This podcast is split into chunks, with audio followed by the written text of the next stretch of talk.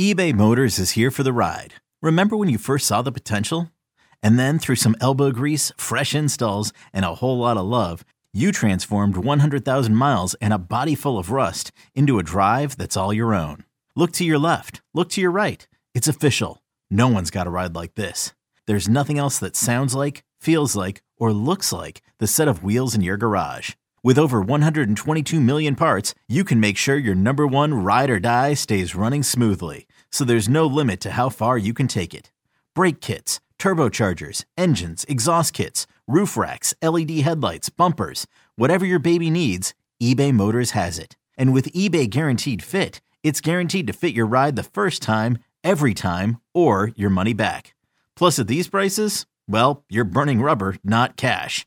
Keep your ride or die alive at ebaymotors.com. Eligible items only. Exclusions apply. This episode is brought to you by Progressive Insurance. Whether you love true crime or comedy, celebrity interviews or news, you call the shots on what's in your podcast queue. And guess what?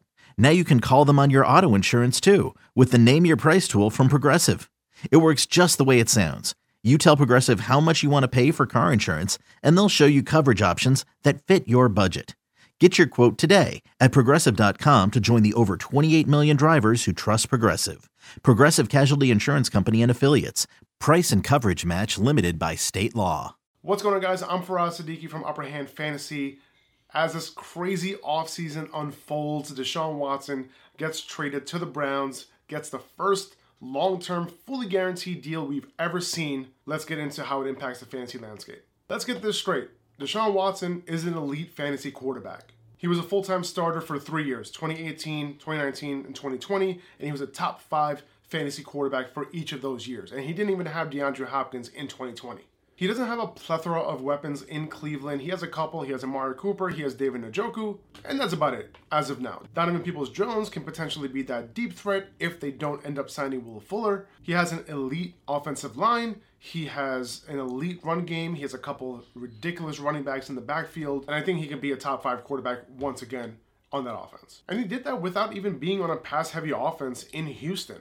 They were 27th, 20th, and 23rd in pass attempts over those 3 years. And the fact that he scrambles, uses his legs, scores those touchdowns with his legs, that raises his ceiling and solidifies his floor. And by the way, we know that Deshaun Watson wasn't going to be the quarterback for the Texans, but, it does leave Davis Mills as the quarterback for the Texans, and they're kind of showing faith in him, and for good reason. He was pretty promising during his rookie year. Once Davis Mills got his starting job back in week 14, he was pretty impressive among the other rookie quarterbacks. First in completion percentage, first in passing yards per game, first in yards per attempt, first in big time throw percentage, which is a PFF stat, and first in NFL passer rating among rookie quarterbacks. Not bad, especially considering the fact that he didn't really have the best weapons in the world either. The Texans might have a solid replacement on their hands.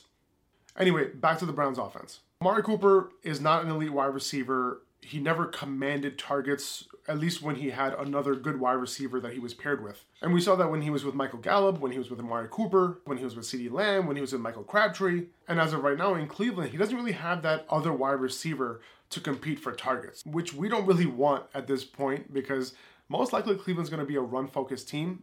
So let's hope that he can get the majority of target share. Now, Cooper isn't as good as DeAndre Hopkins was when he was in the Texans, but Hopkins was playing on an offense that ranked 27th and 20th, like I mentioned before, in pass attempts per game, but he still averaged 10 targets per game. So as long as the pass funnel goes towards Amari Cooper, we Gucci. Now, Will Fuller has been a name floating around in Cleveland for obvious reasons. Him and Deshaun Watson have an amazing rapport. Now, if he signs with Cleveland, I don't think Amari Cooper is going to be as good of a fantasy option. And if Will Fuller does not sign, I think Donovan Peoples-Jones is somebody that you kind of want to pay attention to as a potential boom-bust fantasy option. But if Cooper ends up being the obvious guy going into the season, I think he's one of the safest wide receiver twos, and I think he's going to give you a solid weekly ceiling floor combination. Now, before we get into David Njoku, if you haven't liked the video already, please do so now. That would be awesome. I think David Njoku should be someone that we should be considering later in drafts, not only because they signed Deshaun Watson, but because they also cut Austin Hooper. Njoku might end up getting a full route participation, And if he does, it's going to be hard for him to not be a top 10 option if he does get close to or gets that full route participation. Now, it's only a one-game sample size, but in one game without Austin Hooper last season, David Njoku ended up running a route on 97% of dropbacks.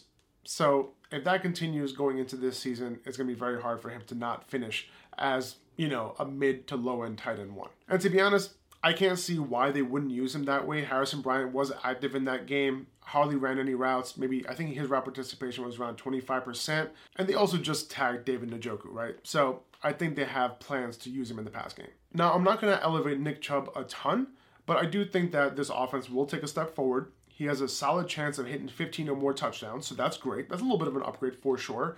Deshaun Watson will steal some of those goal line touchdowns, but I think he's going to be stealing out of a larger pie, so it's okay. Great offensive line, good offense. I think Chubb is going to be fine, but I don't want to elevate him too much because what really matters here is the fact that he's going to be sharing the load with Kareem Hunt. He's not involved in the pass game, and even if he was, Deshaun Watson is known to not throw the ball his running back's way. He wants to throw it down the field. He had some of the better options at running back in terms of receiving ability, and he chose not to use them in the past. So I wouldn't expect much in the receiving game for either of these running backs. Now let me know what you think about the Deshaun Watson trade and how it affects the fantasy landscape below. If you like these type of videos, please subscribe. I'm going to be coming out with these types of videos all year round, and I'll be back. See ya.